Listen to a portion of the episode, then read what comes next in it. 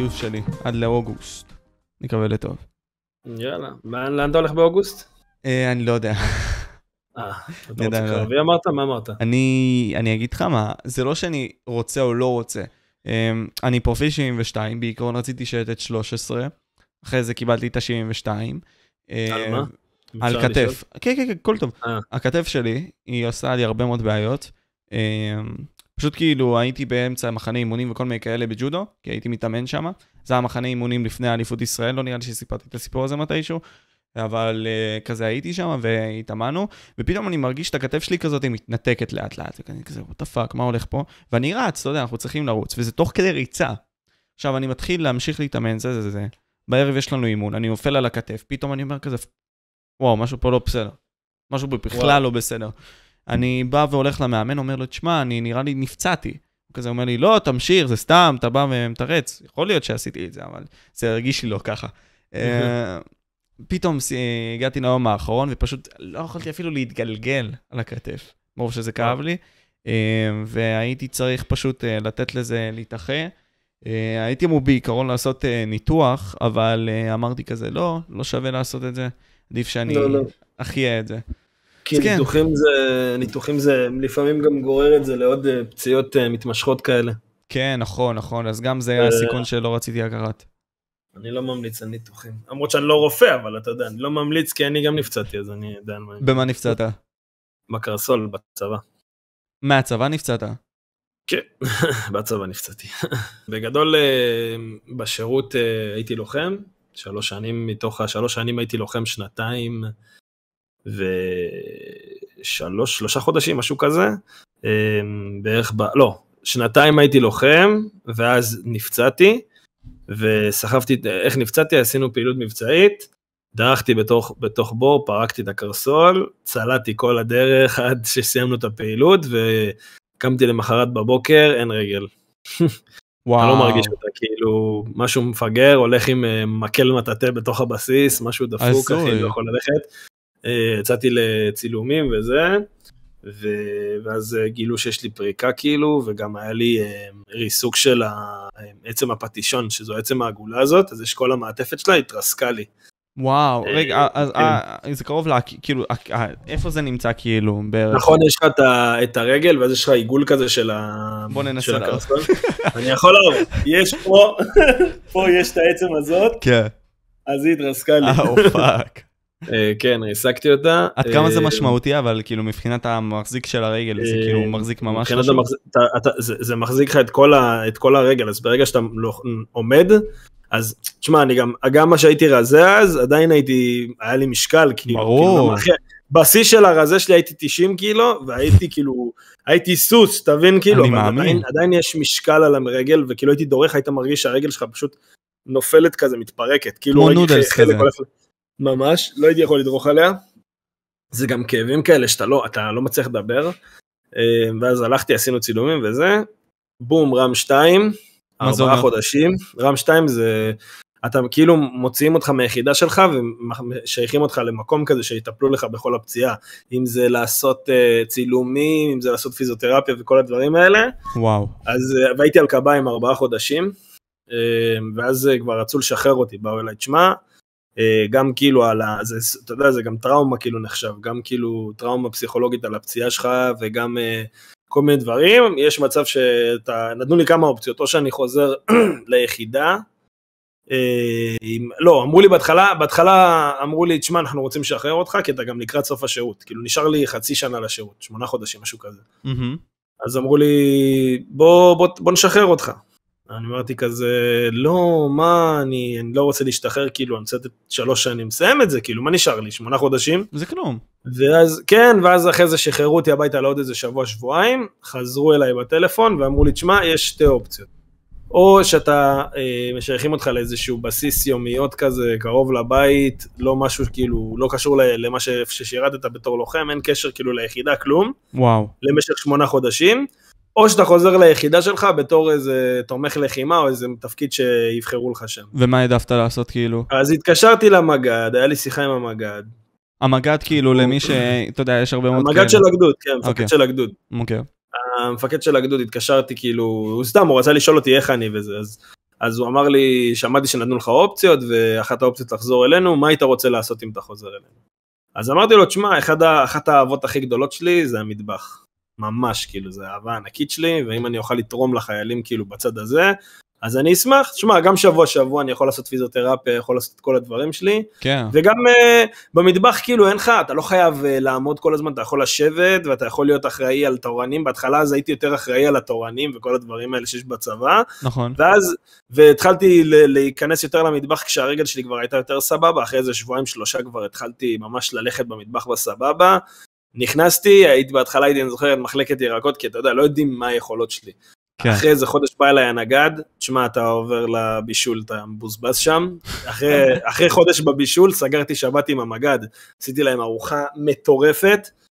אתה מנהל את המשמרת, אחראי על המשמרת של הזה, של הטבחים, מכין את כל הארוחות שישי שבת, שמו אותי בהתחלה באחד ה... הפלוג... הפלוגות, אחרי זה העבירו אותי לגדוד, להיות בגדוד עם כל, ה... אתה יודע, כל המפקדים וכל החבר'ה הרציניים. נכון. אה, שם הייתי איזה ארבעה או חמישה חודשים עד סוף השירות. אה, וזהו, השתחררתי, והיום אה, הרגל שלי סבבה יותר, הרבה יותר סבבה. בחורף יש לי כאבים קצת, כי זה השפיע לי קצת על המערכת עצבים שם. הגיוני. אבל אה, כן, אבל, אבל לא, היה לי אופציה לעשות שם ניתוח לפני זה, כאילו הם דיברו איתי על זה, ואמרתי שאני הכי, הדבר האחרון שאני רוצה זה לעשות ניתוח. אחרון אמרתי להם, כאילו אם, בוא ננסה הכל. כן. ככה ברמה הזאת, והרופא ממש עף על זה, כי הוא אומר כאילו הרבה חיילים רוצים לעשות ניתוח ולהשתחרר כאילו, לקבל איזה משהו מהצבא ויאללה. ואני אמרתי לו אין מצב, אני לא רוצה שיהיה לי איזשהו פגם אחד קטן. מה הכוונה לקבל משהו מהצבא? לא הבנתי. אתה יודע, אם אתה עושה ניתוח, אז לפעמים כאילו, אתה יכול להוציא מזה אחוזי נכות ודברים כאלה. כן, ואז וואו. אתה מקבל איזה משהו מהצבא, ואני לא רוצה, אחי, אני לא בן אדם כזה, זה לא מעניין אותי. Mm. אז אמרתי לו שאני לא רוצה, אני רק רוצה להחלים, אני רוצה שהרגל שלי תהיה במצב שאני יכול ללכת לעבוד, אני יכול לעשות מה שאני רוצה, לטייל, לעשות כל הדברים. שזה לא יגביל אותך. אני מעדיף ללכת להרוויח את האלפיים שקל האלה בלעבוד בבניין, כמו שעשיתי אחרי הצבא, עבדתי אצל אבא שלי ש... שנה ומשהו בבניין. ריספקט. מאשר אחי, מאשר לבוא ולשבת בבית להרוויח עוד אלפיים שקל מהצבא.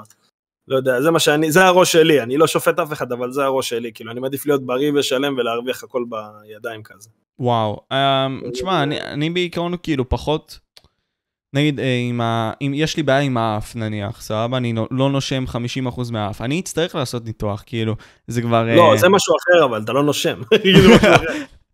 זה קשוח. לא, זה, זה, יש דברים שאין לך ברירה, האף שאתה לא יכול לעשות לו פיזיותרפיה, רגל כן יכול, ידיים יכול, אתה מבין? אם אפשר אז תעשה, כאילו אם היה אפשר לעשות משהו שהוא לא ניתוח, עדיף. יש לך אופרקטיה לדעתי לאף, אבל כאילו זה הזוי טיפה לעשות את זה. כאילו. כירופרקטיקה, אני לא יודע אם זה יעזור, אני לא, לא מבין בזה מספיק. גם אני לא מבין בזה מספיק. אוי אחי, אז אתה אומר לי כאילו, דרך אגב, האוכל בצבא, האוכל בצבא הוא בכלל טוב כאילו בעיקרון, אמ, חוץ ממך? תשמע, בגדודים, בגדודים יש טבחים באמת טובים, כאילו אני, אני נתקלתי בכמה באמת טובים, אמ, ממש גם אצלנו היה כמה באמת תותחים שכאילו הייתי יושב ואוכל את האוכל שלהם בכיף. רוב המקומות שהאוכל באמת נחשב ללא טוב זה המקומות ההומי אדם, סתם נגיד בסיסים של עשרות אם לא 20-30 אלף חיילים, יש מצב שהאוכל שם יהיה פחות טוב כי א', מבשלים בכמות כזאת גדולה שקשה מאוד לאמוד גם את הכמויות של הטיבול, גם להשקיע בכל מנה שתראה כמו שצריך, גם להשקיע באוכל שיהיה ברמה מסוימת, זה הרבה יותר קשה.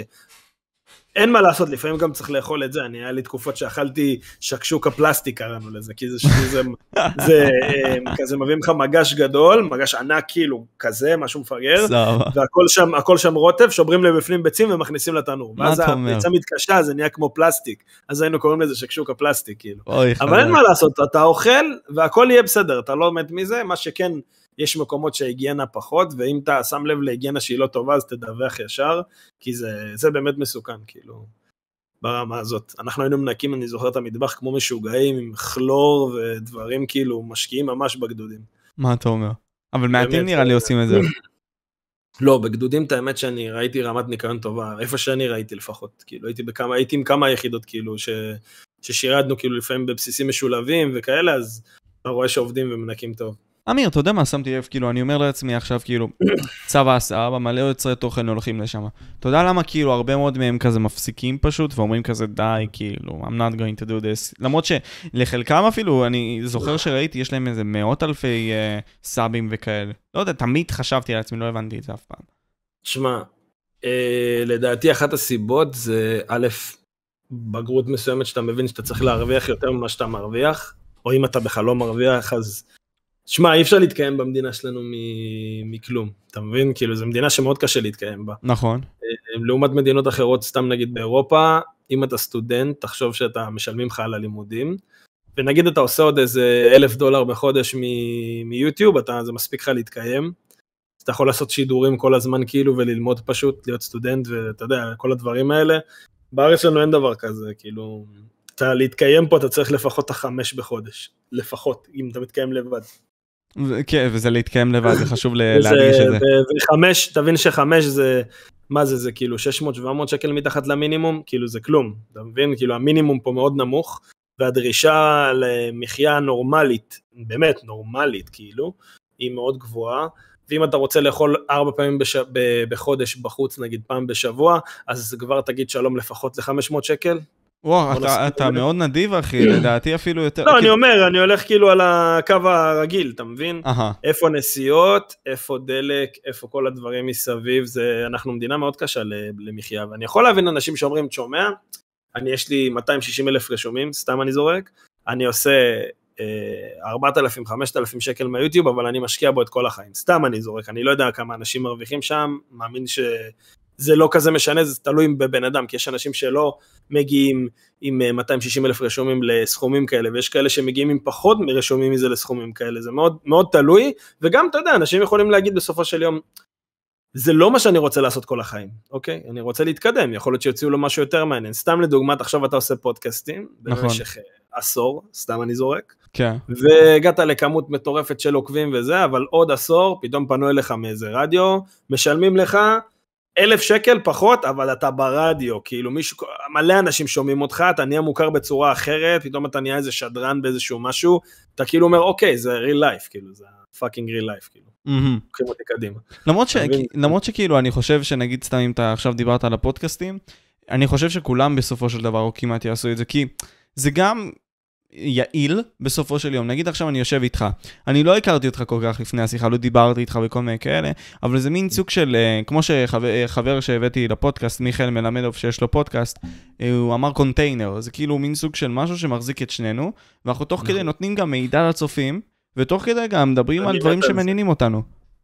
אני מאוד אוהב פודקאסטים, זה לא, לא, יצא לי להשתתף בכמה, אבל כאילו, בגדול אני חושב שיש לזה ערך מוסף. ואם הפודקאסטים שלך גם מתפזרים לספוטיפיי וכל הדברים מסביב, אז בכלל זה משהו מטורף, כי, כי המון אנשים יושבים ונגיד באוטו ונוהגים שעה, שעתיים, וזה אחלה דבר לשבת להאזין, זה כיף, זה מעניין, זה לא משעמם, אין בזה פרסומות, זה כאילו, זה נכון, זה אווירתי, אתה מבין? זה מעניין, אה, ובדרך כלל גם אתה שומע נושאים שאתה בדרך כלל גם נתקע בהם, נתקל בהם ברחוב, כאילו אתה יכול לשבת עם חברים, פתאום להיפתח איזה נושא בבית, וזה נושא שאתה יכול לשמוע אותו גם בפודקאסט ובהרבה דברים, וזה דווקא לא הנושאים שכולם מדברים עליהם. נכון. זה נושאים שאתה, שהם מאוד נישתיים, מאוד ספציפיים, ופתאום זה תופס איזה בן אדם אחד שאומר, זה מעניין אותי לשמוע. נכון. לא מה קרה עם השר ההוא, או מה קרה עם השר ההוא. אותי מעניין לשמוע את החיים של האנשים האלה שחיים פה במדינה, או, או עשו איזשהו משהו בחיים, או סיפרו איזה טיול על איזה חוויה. זה מה שמעניין לשמוע בסופו של יום. זה גם למה כאן 11 מאוד מוצלחים. כן. כי הם הולכים הרבה לנישות, ומוציאים לך סיפורים שאת, שאתה לא ידעת שאתה רוצה לשמוע. נכון, אחד ביום זה, זה דוגמה, דוג... אחד ביום זה דוגמה טובה. אתה שומע על אחד ביום? לא, אבל אני יודע, אני כאילו, אין לי זמן לכל הדברים האלה, אבל אני יושב מדי פעם, אתה יודע, פותח כאן 11, שם רנדום, אחי, מה שיוצא לי אני מרוצה, כאילו, כן? אני, אני יושב ונהנה, אני באמת, כאילו, כל, כמעט כל דבר שלהם שאני צופה, הם באמת אה, חלום להיות במקום כזה מבחינתי, כאילו, מבחינת רמת תוכן, וואו. אני חושב שהדרך הכי טובה להסתכל גם על פודקאסטים זה כאילו אתה מצטרף עכשיו לשולחן של אנשים שמדברים. עכשיו, השאלה אם היית מצטרף לשולחן הזה והיית משקיע את הזמן בשביל להקשיב למה שיש להם להגיד. אתה מבין? זה כן. זה פודקאסט. נכון, אבל אה, תשמע, יש, יש אנשים שיש להם את הזמן ויש אנשים שיש להם פחות זמן. אה, אני מאמין שגם אה, זה מאוד תלוי גם איך אתה רוצה לנצל את הזמן ואת היום שלך, זה כאילו אחד הדברים הכי... הכי ראשיים ברגע שאתה מגיע לעולם האזרחי, אחרי שאתה משתחרר מהצבא, אתה באמת צריך להחליט איך אתה הולך לנצל את הזמן שלך. כאילו זה לא כמו שאתה ילד ויש לך סוג של מסגרת, או בצבא שיש לך מסגרת ואין לך הרבה איך להחליט איך לנצל את הזמן שלך. זה כאילו, יש לך את ה... סתם נגיד, שמונה שעות ביום שאתה יכול ליהנות מהן. אז אתה אומר, אוקיי, אז אני אנצל את זה לזה, זה, זה וזה. אבל כשאתה אזרח יש לך 24 שעות שלך, טכנית. כאילו, כאילו מיינס שעות שינה, כן, אבל... אה, כן, נכון. כאילו, לא, 24 שעות, אני אומר לך, כי יש, יש, היו לי שבועות שהייתי ישן 4 שעות, כאילו, רק כדי להספיק דברים. איזה קשוח זה, אבל... כן, זה קשה. אבל זה משתלם לפעמים. אני, סתם נגיד, עכשיו אני עובד על משהו לערוץ, איזשהו תחקיר, אה, שקשור במגפת הקורונה, אז כאילו, לפני כמה ימים, היה לי, זה נראה לי היה מוצאי שבת אפילו, ישבתי עד ארבע בבוקר לקרוא אה, כל מיני דברים וסיכומים מחו"ל על מה שקרה בתקופה הזאת לתעשיית המשחקים. ו... וכאילו, אתה יודע, אתה לא שם לב, היה אחת בלילה, שתיים בלילה, שלוש בלילה, ואז פתאום אני רואה ארבע בבוקר ואני אומר, טוב, אני אשן עד איזה, איזה 11-12 ואמשיך את היום, כי יש לי, אני מלמד בערב וכל מיני כאלה, פתאום אני רואה, מסתכל בלוז, שמונה בבוקר פגישה, עשר וחצי הרצאה, כל מיני דברים, ואני כזה שיט. אז אתה אומר, כן. טוב, ארבע שעות שינה, כאילו. הזוי. אין מה לעשות, אין מה לעשות, זה קורה גם זה, ומסתדרים, מתמודדים, לא נורא. משלימים את זה אחרי זה בסופאשים וכאלה, הכל טוב. על מה חקרת בכלל בנוגע לקורונה? אמ, את האמת, את התחקיר המלא אתם תראו, סתם. לא, לא, לא, אין בעיה. אני בכללי גם אגיד, אה, תעשו עכשיו לייק וסאב בכללי ללבלים בערוץ שלו. אתה רוצה גם לעשות כזה פוינט כזה, משהו בסגנון כאילו שיביא לך... לבלים. לבלים. אז אה, פשוט תעקבו שם למטה, אה, בכל הרשתות החברתיות. אמיר הוא אחלה גם בן אדם, וזהו, אני ממשיך. אנחנו, זה, אנחנו נעשה גם, אני גם אסביר עוד מעט על הערוץ, שאני אסביר למה גם פתחתי אותו וכל זה. העניין שהתחקיר הזה של הקורונה זה כאילו, אם לא יודע אם שמת לב, אבל התעשייה של המשחקים בשנתיים האחרונות דווקא איזו קפיצה משמעותית כזאת, ממש גם בארץ, כאילו אנשים יותר שמים לב לזה, יש יותר מודעות, וגם בחו"ל. אה, למרות כל מה שקרה שאנשים התחילו לעבוד מהבית וכל הדברים האלה, אבל גילו שיש הרבה עבודה מהבית למי שמתעסק בגיימינג, כי הוא יכול לעבוד מהבית. נכון. ואז בעצם התעשייה הזאת גם טפחה, כי הרבה אנשים שמצאו את עצמם מחוץ לעבודות ההייטק, הגיעו לתעשיית המשחקים וכל מיני דברים בסגנון, והרבה אנשים אמרו אולי אני אפתח משחק, כי זה, זה ככה וככה, זה יתגלגל ויתגלגל, ובאמת התחקיר הזה הולך לסכם המון דברים מהמקומות האלה, והוא הולך להיות ממש מושקע, הוא הולך להיות סוג של דוקו כזה מעניין. אה, והכל אני גם, אני גם אערוך אותו לבד, בדרך כלל סרטונים שהם לא ימי שישי, חדשות הגיימינג, אני נותן לעורך שלי, כדי שאני אמשיך להחזיק אותו אצלי גם, אני לא רוצה סתם להחזיק בן אדם, אז אני נותן את זה בדרך כלל את הדברים האלה, אבל זה תחקיר ספציפית שאני יודע שאני, יש דברים מסוימים שאני רוצה לעשות אותם, שאני יודע שזה ידייק את זה יותר, את ההבנה של אותו דבר. אמ, וזהו לגבי התחקיר. וואו, אוקיי, סבבה. כי אני אגיד לך, אני, אני מאוד uh, מסתכל על תקופת הקורונה, כאילו בגיימינג, ואני אומר לעצמי כזה, תשמע, בעיקרון לא יצאו משחקים טובים כל כך, כי אני לא יודע, אלדן רינג פחות אהבתי. Uh, אתה אהבת דווקא אלדן רינג, אתה דווקא אהבת. אני פחות אהבתי. אני, God of War יצא ב-2019 או 20? 18. וואו, fuck, למה אני חשבתי שזה יצא בקורונה? איזה יצאו? יצא בינואר, עכשיו האחרון, הגרסה שלו למחשב. כן? של God of War. כן, ויצאו הרבה משחקים, תשמע, זה, זה לא הכמות משחקים שיצא כמו זה שכאילו זה החזיק הרבה אנשים שהם בבית מלהשתגע, זה עזר להם, כאילו ממש התקשורת החברתית מבחינת לשחק ביחד, לתקשר, להיות בדיסקורד. דיסקורד בשנתיים האלה עשה קפיצה מטורפת, וואו, מטורפת, לגמרי. כאילו. זום ודיסקורד. ש... מה, מייקרוסופט ניסו לקנות את, לקנות את דיסקורד, דיסקורד ברמה הזאת, כאילו, תחשוב על זה, והם לא הסכימו, והם התחילו לשת"פ עם פלייסטיישן בכלל, וכאילו, כל הדברים האלה. זה דברים שהם מאוד מעניינים, כי אתה אומר, אוקיי, אז כל הדברים האלה קרו, בגלל דברים שהתגלגלו, ומה התחיל את כל הגלגול הזה? הקורונה. נכון. התחילה, גרמה לאנשים להישאר יותר בבית, אנשים רצו לתקשר, זום, דיסקורד, כל הדברים האלה חזרו פתאום לדפוק עוד יותר חיים, עוד יותר חיים. אוקיי, מה קרה? טיק טוק קפצו פתאום, בוא, נגד, בוא נגביר, בוא נגביר, הגבירו את האלגוריתם, כל הדברים האלה. פתאום אנשים משנה, מאפס אנשים שמכירים אותם, בשנה, שנתיים, בום, מיליון וחצי אנשים יודעים מי אני, אתה מבין? נכון. אני, אני אגיד לך, יש לי חשש בנוגע לקורונה בכלל, מה שקרה עכשיו. לא יודע, אני מאוד קונספירטיבי בנוגע לזה, אז תזרום עם הגל מחשבה שלי. אני מתאר לעצמי, כאילו, יש לזה עדויות שקופצות לזה. שמעת על אה, אה, ארגון, אה, נו, World Economic Forum, כאילו, שמעת על זה אולי? יכול להיות שכן, תסביר לי אולי על מה... אוקיי, מה אז יש שם האנשים הכי משפיעים בעולם, שיושבים בעצם על מנת להתחיל את העולם מחדש, אחרי הקורונה, כלומר, אחרי המשברים שהיו וכל מיני כאלה. אז מה שהם עושים זה דבר כזה. הם יש להם מין סוג של סלוגן מאוד ידוע. אה, לא יהיה לך כלום ואתה תהנה מזה. אה, זה סלוגן מאוד ידוע שלהם, האנשים הכי משפיעים בעולם. יובל נוח הררי הוא היועץ של הבן אדם שהכי משפיע שם, הכל מיני כאלה. והם רוצים בעצם להתחיל את המין האנושי מחדש. עכשיו, מה אני מנסה פה להגיד? החשש שלי מגיע מכך שאם התקדמות הטכנולוגיה, אה, מפרידים את הביולוגיה של הבן אדם. למה זה יוצא ככה? גם פורצים את הביולוגיה של הבן אדם, בפורנו, נניח. אה, בין אם זה גם בטיק טוק, ואנשים, כמו שאתה אמרת, סבא, אתה אמרת עכשיו עם הקורונה, כדי לא להשתגע, הם שיחקו. אז פה אני אומר לעצמי, כאילו, אנשים יהיו כל כך עסוקים בלשחק, ועסוקים במשבצת שלהם, שהם לא יראו את החיים כמו פעם. אני אישית חקרתי ממש על החיים פעם, על החיים שהיו פעם. כי זה עניין אותי איך האנשים שחיו לפני ה... המהפכות הגדולות האלה שהיו, אתה מבין? אחרי uh, אה, 1980 כזה לגמרי, זה היה המהפכה, אחרי המהפכה האינטרנטית. אני רציתי לבדוק מה היה לפני. בדקתי, וזה היה לגמרי שונה, אנשים לגמרי שונים, חוויות לגמרי שונות. מה שאני, מה שאני חושב, ופה אני רוצה לשמוע את ה-say שלך, רוצים להפריד אותנו, למרות שיש קרבה, זה מרגיש כמו קרבה כזה, אבל זה smoke screen, אה, וככה משתלטים עלינו.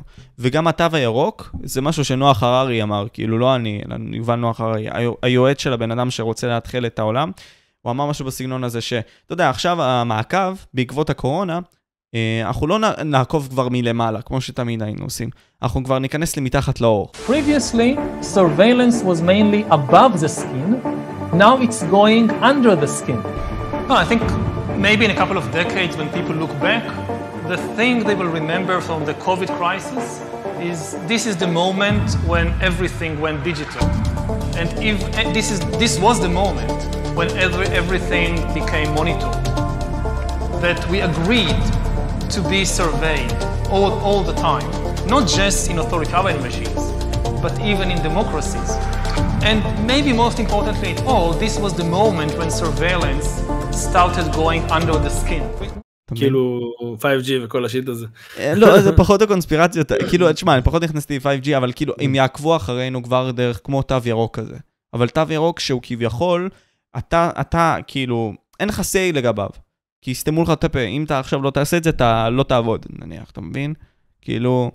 אנחנו היינו תמיד, אם תשים לב, תמיד היינו, תמיד באיזשהו מצב כזה, אם אתה לא תסתום את הפה לא תעבוד. אה, במיוחד במקומות שהם אה, נשלטים על ידי דיקטטורים. אמ, אנחנו, אם תשים לב, כאילו, כל הממשלות כמעט בעולם מושחתות. אמ, כל המנהיגים כמעט בעולם דיקטטורים, כאילו, אם תשים לב לזה. אמ, זה, אנחנו תמיד נהיה, אני חושב שיש פה סוג של מעגל כזה, שתמיד יהיו אנשים כאלה ותמיד יהיו אנשים כאלה וזה, ותמיד יהיו את אלה שפורצי דרך בתחומים שלהם ועושים דברים מעניינים, זה, זה המין האנושי, כאילו זאת המסקנה שלי. כאילו שתמיד יהיה את הקונספירציות והולכים להשתלט עלינו וכאילו אנחנו תמיד נשלטים גם אם לא באמת שולטים אנחנו תמיד נשלטים על ידי משהו. אתה מבין זה אני חושב שזה עדיין גם כשאתה נשלט על ידי משהו עדיין יש לך את הזכות בחירה שלך. לא משנה אם היא גדולה או קטנה או הבחירה ש, שלנו היא בסופו של יום היא כן הבחירה שלנו פשוט יש דברים מסביב שהם יותר משפיעים על הבחירות שלנו, בוא נגיד את זה ככה. כי כאילו, אתה יכול, אתה יכול לשבת יום אחד ולהחליט שאתה עושה איזשהו מהלך, אבל בגלל איזה מישהו שהחליט ש-XYZ, פחות יקרה המהלך הזה. זה לא בהכרח אומר ששולטים עליך, אבל זה, זה תמיד ככה. כאילו הדברים האלה תמיד מתגלגלים. אני חושב שהגישה הנכונה היא פשוט אה, לעשות מה שנראה לך נכון, כל עוד הוא לא פוגע באחרים. אה, וללכת באיזושהי גישה שהיא באמת מתאימה לך ולא להיגרר, כאילו זה, אני, אני כאילו, לגבי מה שאמרת שכאילו משתל, סוג של משתלטים אה, על כולנו ויוצרים סוג של, אה, בוא נקרא לזה מין חדש, שחי בצורה מסוימת, האנושות תמיד עוברת תהליכים, מהרגע שהיא קיימת עד עכשיו, וזה סוג של עוד איזה דרך בתהליך, וגם עוד 500 שנה נגיד יהיה עוד איזה תהליך ועוד איזה תהליך. זה חלק מהתפתחות, לטוב ולרע, אתה יודע, דברים מתפתחים כל הזמן והם לא נשארים איפה שהם, כי אם אתה נשאר איפה שאתה, אתה נכחד. Mm. אתה מבין? לטוב ולרע. אני מאוד מסכים עם זה, אם אתה נשאר במקום. דיברתי על זה גם עם גדי וילצ'רסקי, כאילו, אתה יודע, יש לך בסופו של יום את הבחירה הזאת אם להישאר במקום שלך. אפשר גם בקלות להישאר על אותה קרקעית. שם יש לך בתור אה, בן אדם חושב, או יצור שיש לו בחירה, כשאתה מגיע לקרקעית, יש לך את הבחירה, האם להישאר אה, בקרקעית עם כל התירוצים שיש לבן אדם שהגיע לקרקעית, ההורים שלי הביאו אותי לקרקעית הזאת, החיים, הבוסים שלי, החברים שלי שלא מבינים אותי, אני בגלל העולם הדפוק הזה, אני בקרקעית, או שאתה לוקח אחריות על החיים שלך ולמרות איזה סיפור חיים שאתה לא סוחב איתך, אתה אומר, אני עכשיו, הבנתי, אני בקרקעית, מה עכשיו? מה עכשיו אני רוצה לעשות? אז ניתנת לך הבחירה לבעוט בקרקע ולעוף למעלה. ואתה יודע, מי, אה, זה משהו שגם ראיתי שעידן תלם אמר באיזשהו מאמר, שאם אני לא אעשה את האדפטציה הזאת, אני כבר אפחד לא להיות רלוונטי. כי בלי אדפטציות, אתה לא רלוונטי תכלס בעולם הטכנולוגי שלנו. מתי הוא מבגר את התוכן? איי, זאת שאלה טובה. זאת שאלה טובה. אבל אתה מבין, כאילו, קודם כל, הוא עדיין מתקיים על התוכן לא, הצעיר הזה. הוא צודק, אחי, אני הייתי עושה בדיוק אותו דבר כמו שהוא עושה. לא הייתי משנה דבר, באמת. כן? אני חושב, זה מה שאני חושב, כאילו... מה רע, כאילו, אז הוא עושה תוכן לילדים ונוער, כאילו. מה הבעיה? אני לא מבין, למה הוא חייב לעשות תוכן שיתאים לי? הוא לא חייב, זה עניין שלו. לא יודע, אחי, כי יש קנאים כאלה שיגידו כזה, וואלה, אם הוא מצליח פה, למה שהוא לא ינסה פה, אתה מבין? כאילו, זה לא יודע, המחשבה של גם הרבה מאוד יוצרי תוכן שאני סביבם. כל אחד עושה מה שטוב לו, באמת. כל עוד זה לא פוגע באחרים, במי זה פוגע? זה לא פוגע באף אחד, אז צריך לעשות מה שטוב לו, מה שנכון לו. אז מה אתה חושב על התוכן אונלי פנס נניח, וכל מיני כאלה? זה מעניין אותי. כאילו, מה זה פחות אני? אני, אני חושב שלי התוכן הזה טיל, אני נהנה ממנו, צוחק ממנו, מגניב, אבל אם אחיין שלי צופה בפורטנייט, ופתאום התוכן הזה קופץ לו, והוא בן 12, פחות לדעתי, כאילו, זה יסקרן אותו, חד משמעית. גם אותי זה היה מסקרן אם הייתי בן 12, אבל, אבל זה לא היה מתאים לי, כאילו זה לא תוכן שיתאים לי, כי אני יכול לתפוס את זה בצורה לא נכונה, ואז התפיסה הלא נכונה יכולה לגרור לסקסיזם, ל...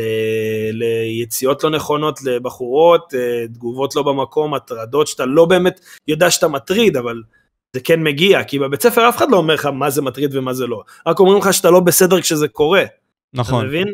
אז, אז הדברים האלה, לפחות אם אתה כבר, אתם כבר עושים תוכן שהוא למבוגרים, יאללה, סבבה, לגיטימי לגמרי, כל העולם עושה את זה, הכל בסדר, אבל תסבירו למה זה גם לא מתאים לגיל 12, ולמה אתם מבקשים ממי שבגיל לא מתאים לזה שלא יצפה בזה. כי זה, הם, הם לא מבינים את זה, הם לא מב... אחרי זה כאילו אנשים עושים טעויות מטורפות, ובגלל זה אנשים שבאים מרקעים מסוימים, הם מאוד בעייתיים ויותר באים עם uh, הטרדות ו... ומילים שלא נכונות, כי אף אחד לא הסביר להם, אף אחד לא הסביר להם שאת זה אסור ואת זה אסור ואת זה אסור, פשוט אחרי זה כשהם כבר בדיעבד מואשמים או כל דבר כזה, אומרים להם אתם לא בסדר, והם לא מבינים למה, כי הם לא באים מאיזשהו רקע, הם לא אלימים בהכרח, הם לא אנשים רעים בהכרח, אבל הם לא ידעו שהדבר הזה ספציפית הוא לא נכון, הוא סקסיסטי, פוגע או כל דבר כזה. זה בדיוק העניין, אתה מבין? זה הדברים. זה גם למה אני כאילו חושב שהתוכן הזה ספציפית הוא בעייתי, בטח כשזה, שזה, כאילו אני, אני מאוד, אני יודע על מי אנחנו מדברים, כולנו יודעים שאנחנו מדברים על פדיקסו, אני מאוד אוהב אותו, הוא יש לו תוכן, הוא עושה תוכן מטורף. אני עורך שלו בטיקטוק, אחי, אני... אני אז זהו, אז, אז הוא בן אדם מטורף כאילו, כן. מבחינתי הוא עושה תוכן מטורף, אני חושב שעצם זה שרוב הצופים שלו הם צעירים ממש כאילו, לא צעירים 16-17 שעוד הייתי מחליק את זה, אומר יאללה סבבה כאילו, הם 12-13 בטוח כאילו, יש שם בדוק ילדים כאלה, זה קצת קשה לי לקבל את זה, אני לא יכול להגיד לו מה לעשות, זה עניין שלו, זה המצפון שלו לגמרי, זה לא קשור אליי, אמ, אבל אמ, לא יודע, אתה יודע, אמרתי את זה כבר, כאילו, אמרתי את זה גם בכמה מקומות שאני אישית כאילו חושב שזה לא בסדר, אבל מה אני יכול להגיד לו, אחי? תשמע, אני, אני מאוד יורד לפונדמנטל פה, כאילו, קודם כל אני אפרק כמה דברים שאתה אמרת. בוא ננתח גם אה, הרבה מאוד מהדברים שאתה אמרת. אתה לקחת נגיד סתם את הבן אדם הזה שבא מהרקע מסוים הזה, ובגלל שלא הסבירו לו, הוא עשה את הדבר הזה, וכשהוא הגיע לסיטואציה הבעייתית, הוא שואל כזה, מה? מה עשיתי? אבל האם בכל זאת הוא לא אשם? כלומר, נניח, ניקח את היטלר, לא, סבבה? הוא אשם בגלל זה. הוא אשם בגלל שאף אחד גם לא, במהלך הדרך הזאת, אף אחד לא הכווין אותו, אף אחד לא הסביר לו. סתם לדוגמה, אני עכשיו יכול לצפות, ב, אחרי שכל מה שעברתי בחיים, סבא. כל הניסיון שלי, כל ההבנה שלי, אם אני אצפה עכשיו ב-only fans, ואני אראה איזה מישהי והיא מרימה ככה ועושה פה ושם, אני יכול לבוא למישהי, בר... אני אבוא למישהי ברחוב ואגיד לה, שומעת, תראי לי שנייה את הציצים שלך, אני לא אעשה דבר כזה, נכון? נכון. כי יש לי שיקול דעת, אני יודע שזה סקסיסטי, אני יודע שזה לא לעניין, ולא משנה כמה, סתם לדוגמה, הרצון הגברי והמיני שלי צועק עליי, אני לא אעשה את זה, כי אני בן אדם שפוי. אבל מישהו, סתם לדוגמה, ילד בן 12, שאין לו עדיין את כל הבגרות הזאת וההבנה הזאת, הוא יכול לדפוק את זה פתאום יציאה כזאת לאיזה מורה בבית ספר, או איזה מישהי שהוא מכיר ברחוב. ואתה יודע, הבחורה הזאת, מילד בן 12 או 13, היא עדיין תרגיש, היא תוטרד. אתה מבין? זה, לך תדע איזה טריגר זה גם יעשה לה. רק בגלל שאף אחד לא הכווין אותו ואמר לו זה, שמע אחי זה לא בסדר, נכון. מראש כאילו, לפני שהוא צפה בזה, זה העניין. אז זה למה אני אומר בבסיס של הכל, זה הכל מתקשר למוסד החינוכי שפשוט הוא נכון, לוקה בהסברה ברורה. כי תחשוב על זה, לוקה. כאילו, אם, אם אנחנו נרד לבעיה הזאת שנתת עכשיו, עם הבעיה הסקסיסטית, עכשיו נדמיין את הנער בן 12 הזה שבא והולך. במיוחד ובמיוחד בעניין הטכנולוגי שלנו, אחי, שיש את הטיק טוק, שיש את כל הדברים האלה, שאתה יודע מה, ניקח את פדיקסול כבן אדם רע, שיש את פדיקסול שעושה תוכן אונלי פנס, אחי, בזמן שכביכול הוא בא ועושה את זה בפלטפורמה כזאת שיש בה הרבה מאוד נערים וכל מיני כאלה, למרות שהדעה שלי היא דווקא שהוא עושה את זה, שהוא סבבה, כאילו, אני לא, לא חושב שיש פה משהו רע. לא, אני לא אומר שזה רע, אני אומר שפשוט, אני חושב שזה בעייתי בגלל הסביבה שאנחנו חיים בה. אתה מבין, אם נגיד היינו חיים בסביבה שהיא יותר מוסברת ויותר כאילו מובנת לילדים בני 12-13 נגיד, שהם יודעים שהדברים האלה X וזה אסור לעשות, זה יותר סבבה, זה פחות סבבה, יש המון ילדים שלא לא נחשפים לזה בכלל, וזה שוק טוטאלי עבורם. אני אגיד לך דוגמה יותר מצחיקה, אני מלמד בבית ספר הרי. נכון. אה, ילדים בני מכיתה ג' עד כיתה ו' כרגע. שנה הבאה אני מתחיל ללמד אה, ט' י"א י"ב. אני עושה מגמה. אוקיי. ו... מה אתה מלמד? כאילו, אני מלמד, אה, עכשיו אני מלמד את תורת המשחקים, תורת הגיימינג, או. כל מה שקשור בתחום, על, על התעשייה ודברים כאלה. בגלל זה אמרתי לך, אני עושה תחקיר, כאילו, העולם הזה מבחינתי, אני חוקר אותו ביום יום. איזה מגניב. אמ, כן, והילדים, וה, ג' ד' ה' ו', כאילו, הם לא יודעים לשים את ההבדל של מה זה אלימות במשחקי מחשב, לעומת אלימות במציאות. אתה מבין? הם לא יודעים okay. אוקיי. לשים את ההבדל, הם לא יודעים לשים את זה, והבעיה וה... שהם לא יודעים לשים את זה, זה כי זה בא מהבית. מבחינת ההורים, הבומרים, אתה יודע, אה, שאם יש אלימות במשחק מסוים, אז כנראה שהילד שלי יראה את זה, והוא ילך החוצה, הוא יסתובב ברחוב, ייקח שני חרבות והוא יתחיל לעשות ככה, הוא יחשוב שהוא קרייטוס. לא, אני. לא. כאילו, אני משחק מגיל 4, משחקים אלימים בטירוף, ואני לא בן אדם אלים בכלל. גם היום, אני לא. פעם הייתי אלים כי הייתי עצבני, אבל זה לא היה קשור למשחקים בכלל, המשחקים היום מרגיעים אותי. ומה ש... שמצחיק כאילו שהעולם הזה הוא, הוא כאילו, ההורים שמגדלים את הילדים הם מפספסים איזה משהו חשוב, שכאילו אסור שהילדים יראו תוכן אלים, אסור שיראו יריות, אסור שיראו את הדברים האלה, נכון. אבל אתה חוסך חוסך חוסך מהם, בסוף הם מגיעים לאיזה גיל 14, ומאחורה, כי איזה ילד בן 14 נחשף קצת יותר לפוליטיקה, לדברים כאלה וזה, ואז יש שבר בתקשורת של אותם ילדים. ילד בן 14 וילד בן 14, אחד שלא חווה כלום, נכון. לא ראה כלום, לא ניסה כלום, לא, לא הפעיל את המוח לחשוב קצת מעבר, אלימות מבחינתו, גם במשחקי מחשב זה הדבר הכי נוראי בעולם, אסור לו לראות את זה, אסור כלום וזה. פתאום הוא הולך, הוא נחשף עם כמה חברים שהם יושבים, נחשף לאיזה סרטון של Call of Duty, והוא מחזיק את הראש והוא זה, ואז מנדים אותו חברתית, אומרים, מי זה בן אדם ההזוי הזה? אתה מבין?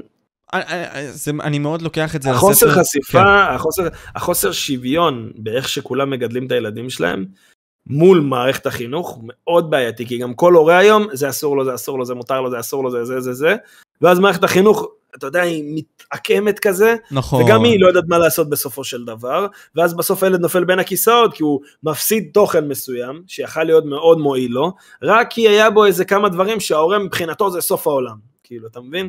אותו דבר, זה גם, אם אתה מסתכל על זה, מתקשר לדת. כמה אנשים שבדת מפספסים את העולם שבחוץ? מלא. המון, המון, אתה מלא. מבין? בגלל, בגלל שה-restrictions של הדת, אתה מפספס המון דברים שקיימים בעולם הזה. ואז אתה, גם כשאתה ת, ת, תעזוב אותו, אתה תכיר 10% ממנו. אבל, אבל מנגד לכך, אני אומר שבגבולות יש את החירות הכי גדולה שיש, אתה מבין? כלומר, בחירות של, הח... בגבולות נכון. של החרדים... אבל כשאין לך גבולות, אז גם יש לך אין סוף דברים כאילו להגיע אליהם. וזה כאוס, אחי. זה כאוס, אבל הכל תלוי בך. לא, אז אני לא, אני, אני לא מסכים איתך, אני אסביר גם למה. נגיד אתה עכשיו נכנס לטיקטוק. זה למה צפייה פסיבית זה הדבר הכי נורא שיש. זה למה נגיד סתם רוב הצופים הם צופים פסיביים. כי אם אני עכשיו נכנס לטיקטוק, ואני לא עכשיו בוחר צ'אנל ספציפי שבו אני אסתכל, או כמה צ'אנלים ספציפיים, אני פשוט אשרוף זמן בשביל לשרוף זמן. ולא כדי להשכיל את מה שאני רוצה להשכיל. זה מה שאני אומר, שזה תלוי בך. אני אישית, אני כבר הגעתי למצב שאין לי כבר את הצפייה הפסיבית הזאת, אני בטיקטוק, גם כשאני נכנס, אני לוחץ על ה-following, מי שאני עוקב, ופשוט מדפדף שם, כי שם זה הכי, סליחה, שם זה הכי מעניין אותי. הדברים האלה, אני נגיד בלילה, יושב רואה סדרות אנימה, כי אני בחרתי, אני לא יושב רואה, אני לא רואה טלוויזיה כבר, כי אין מה לראות בטלוויזיה יס yes וכל אלה, זה מבחינתי הכי צפייה פסיבית. אבא שלי נגיד, אני יכול להשוות אותו נגיד, הוא יושב והוא הכי צפייה פסיבית ביקום. יש משהו שרץ בטלוויזיה, אני יכול לשאול אותו מה זה, אין לו מושג.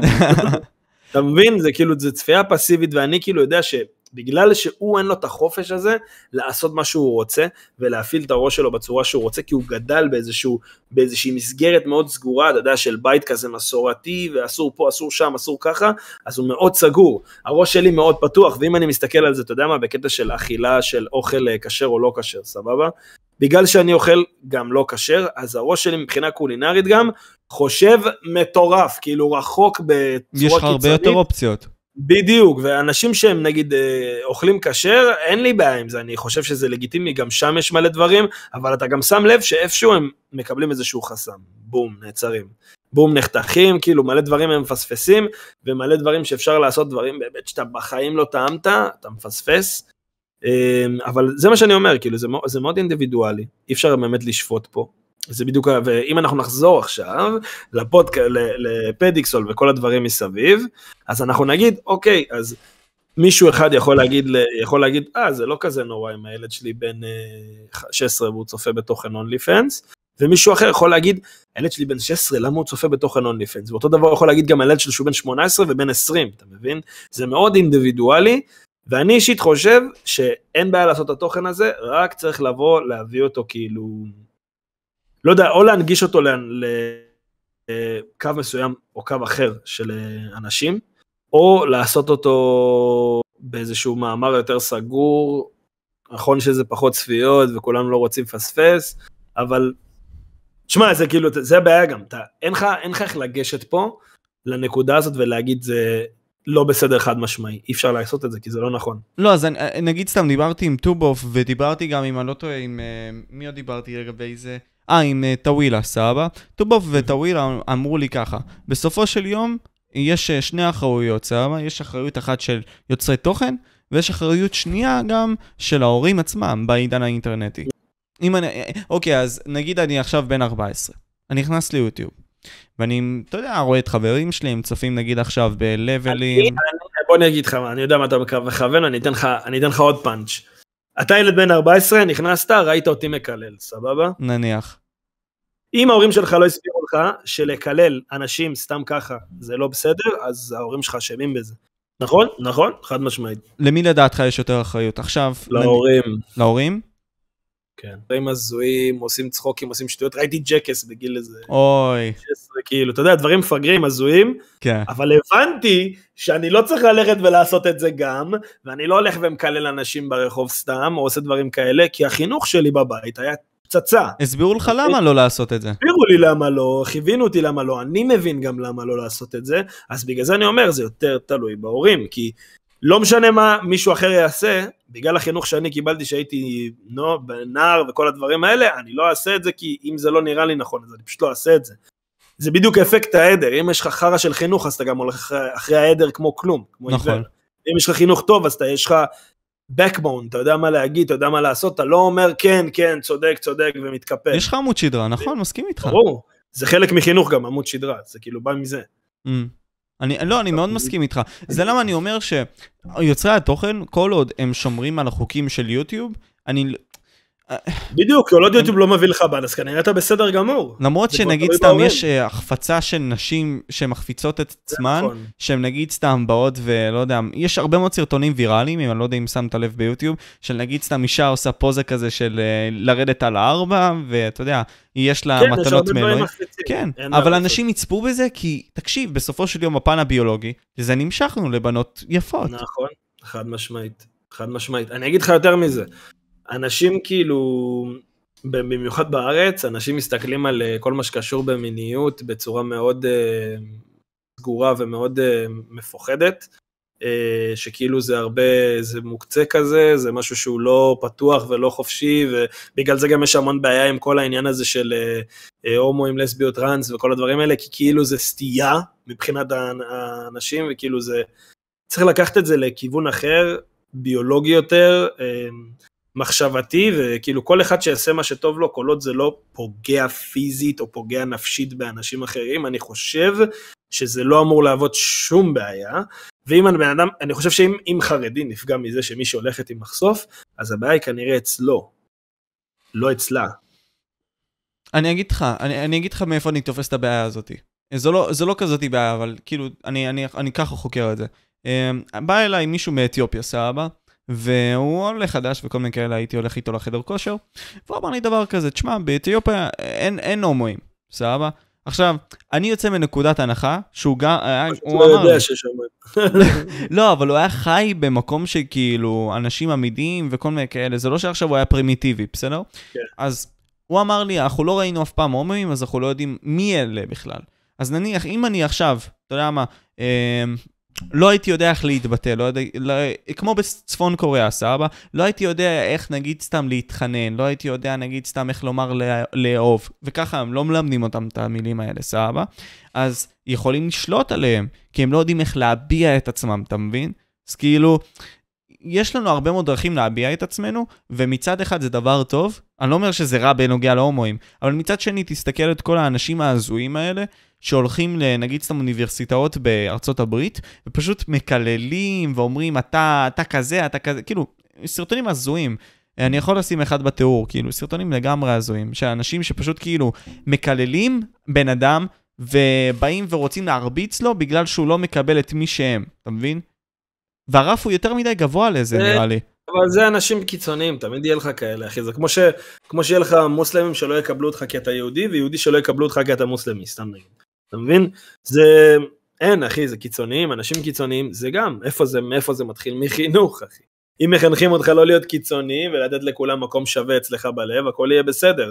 אני גדלתי על, על, על באמת להיות אה, חופשי עם כולם ואמיתי לגמרי, ואני חושב שזאת אחת, אחת הסיבות גם שאני כמעט ולא רב עם אף אחד היום, כן? אני מאוד שקול וזה מאוד מכוון אותי גם לעשות מעשים טובים ובגלל זה אני חושב גם שאחד הקשיים שלנו בתור אה, אנשים שהם כאילו שקולים זה להחזיק את המסביב. כאילו לראות אנשים נגיד שמדברים מגעיל פתאום למישהו רק כי הוא שמן או רק כי הוא מוסלמי או כי הוא הומו או כל דבר כזה.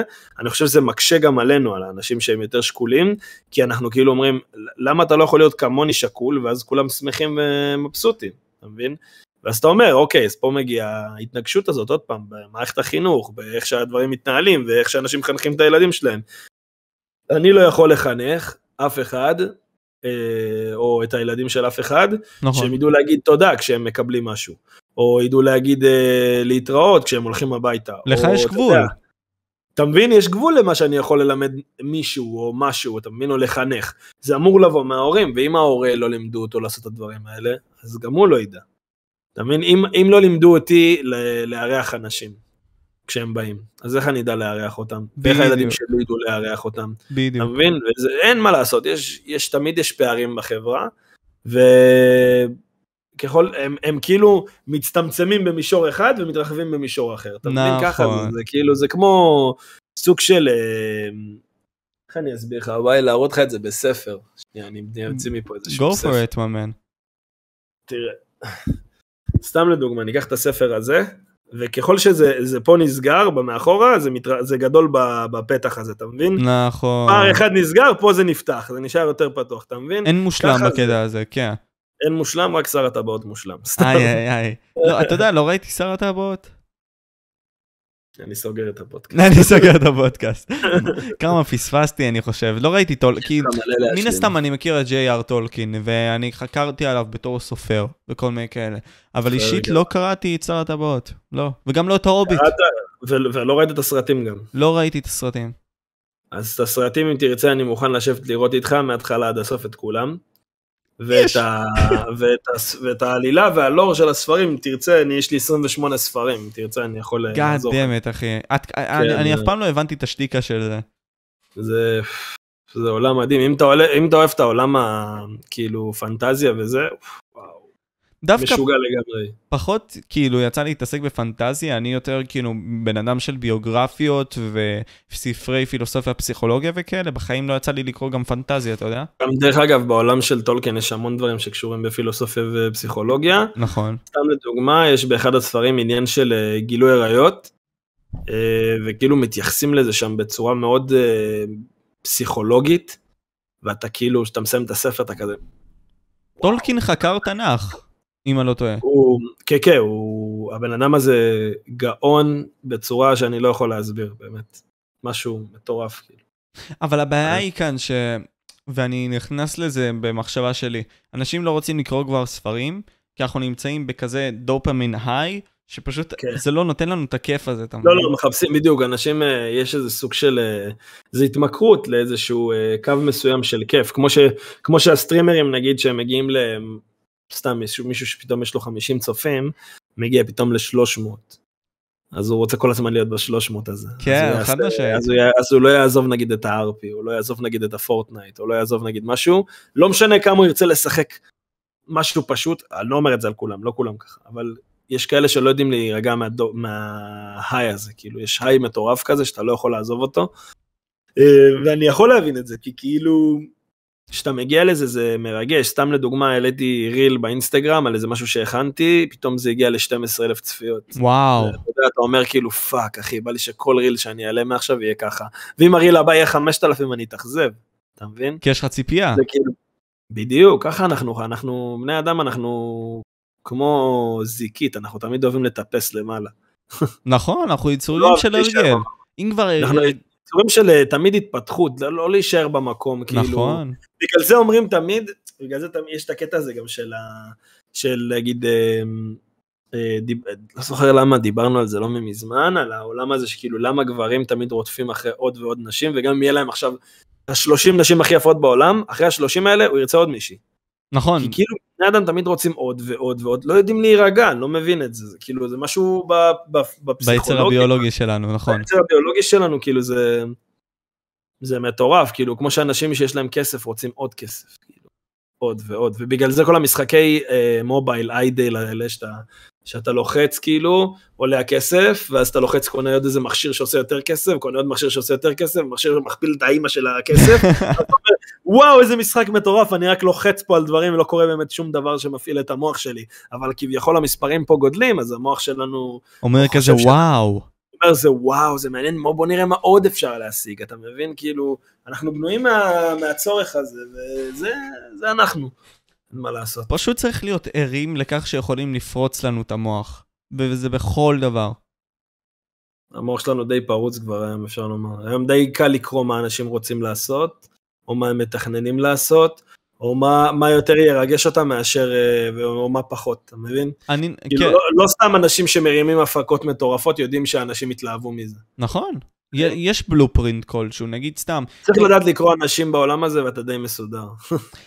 אה, כן, בעיקרון כן, להבין את הביולוגיה האנושית בבסיס שלה, אני מאוד מסכים איתך. אני נגיד, אתה, אתה שמעת אולי על דוקטור לירז מרגלית? היא, היא מישהי שעבדה בעצם בחברות הכי גדולות שיש בעולם, כל מיני כאלה, והיא אח, אחת מהאנשים שהיו פורצים לאנשים למוח בשביל, אתה יודע, אה, בסופו של יום להעביר את המוצר, למכור אותו וכל מיני כאלה. והיא אמרה, תחשוב על זה ככה, הרי אותו או אותה, אותה סין או אותו פייסבוק שצוברים ממך מידע, בסופו של יום, הם שולטים על uh, מה שאתה הולך לעשות עם עצמך. נניח, אני זוכר שהיה איזשהו מחקר ב-2012, שנתנו לאנשים uh, להעלות תמונה טובה ולהעלות תמונה רעה, סבבה? ועכשיו, כשהם עשו את זה, זה איכשהו השפיע עליהם על הרגשות, אוקיי? הכריחו אותם לעשות את זה, את התמונה הטובה או התמונה רעה, סבבה? מפה זה השפיע עליהם על כל היום. הפייסבוק המליץ להם כל מיני דברים שהשפיעו עליהם לאורך כל היום. וזה הרי האלגוריתם, אז האלגוריתם מקדם אותם עוד יותר ועוד יותר, וזה משתלט להם על המוח, אתה מבין? אז אני לא נכון. כל כך מאמין שיש לנו שליטה. יש שליטה, אבל השליטה היא... מזערית. אתה כאילו דופק את הסיומת. אתה יודע מה, זה דוגמה, ל... דוגמה למה שאמרת מקודם, שיש לך גבולות, אז אתה מרגיש כאילו יש לך אינסוף, כאילו. נכון. כאילו יש לך, יש לך הכל, אז השליטה שלנו היא מוגבלת. אתה מבין? ואז אתה חושב שיש לך הכל. נכון. כי זה מה שאתה יודע. נכון, נכון. מאיפה אתה יודע שאנחנו, מאיפה אנחנו יודעים שאנחנו לא יכולים להגיע, נגיד, לנצל אה, יותר אחוזים מה, מהמוח שלנו, או לעשות דברים יותר מטורפים? אנחנו לא יודעים, כי אנחנו די נשלטים על מה שמוגדר כנכון. אתה מבין, הרבה אנשים, אם אנחנו נדבר על העולם הזה, הרבה אנשים כאילו שמים לעצמם איזשהו גבול, כי לא, את זה אני לא יכול לעשות. אתה נכון. מבין? מראש אתה אומר את זה אני לא יכול לעשות, אז אתה נשאר באיזשהו גבול יותר מצומצם, אתה מבין? זה סוג של... אה, אנחנו תקועים בסוג של אה, מעגל כזה שאנחנו לא, לא יודעים לפרוץ אותו, כי אנחנו אומרים את זה אני לא יכול לעשות את זה, אני כן יכול לעשות, זה בחיים לא יקרה, זה כן יכול לקרות, ואז זה, זה סוג של מגביל אותנו, בגלל זה אני כאילו מאמין שהכל יכול לקרות, אני משאיר את הראש שלי פתוח להכל, משתדל לפחות. וגם אני שומר על המוסריות שלי במקביל, אבל אתה יודע. הכל יכול לקרות במידה וגם הכל לא יכול לקרות, באותה מידה. כלומר, נכון? אם עכשיו אתה, נגיד אמיר, אה, מקדם את הערוץ שלך, יש כל כך הרבה scenarios שיכולים לקרות, כי הכל קורה במקביל. זה גם, אני זוכר איזשהו פיזיקאי בשם ניל דגראס טייסון דיבר על זה, הרי מזל זה סובייקטיבי לגמרי, זה לא באמת אובייקטיבי. הרי נכון? אם אתה תמצא עכשיו, אמיר, תלך עכשיו, תצא מהבית שלך, ת, תמצא לך איזה 100 שקל. מי אמר שאין 200 שקל אם היית הולך עוד טיפה כזה ימינה, סבבה? נכון. אם לא, היית יכול גם להרים את זה, אז אתה חסר מזל באיזשהו שלב. אולי כן, יש לך טיפה יותר, אבל אתה נכון. חסר מזל. זה לגמרי זה. זה mindfuck רציני. כן, כן, אנחנו חיים בסוג של mindfuck. אז דרך אגב, אה, אם אתה שואל אותי, ככל שאתה אוכל יותר תסביכים ביום יום על העולם הזה, ככה אתה יותר חכם. כן? כי העולם הזה הזוי, כאילו ככל שאתה לומד להכיר אותו. אם הכל נראה לך נורמלי והכל בסדר, אז משהו פה לא בסדר, אחי, תבדוק את עצמך. אם הכל הזוי ודפוק, אחי, אז כנראה שאתה חכם, כי בסופו של יום חכם זה בן אדם גם שמפעיל את הראש שלו ומסתכל מעבר, ולא תקוע על אה, דברים שהם מקובעים ואותו דבר.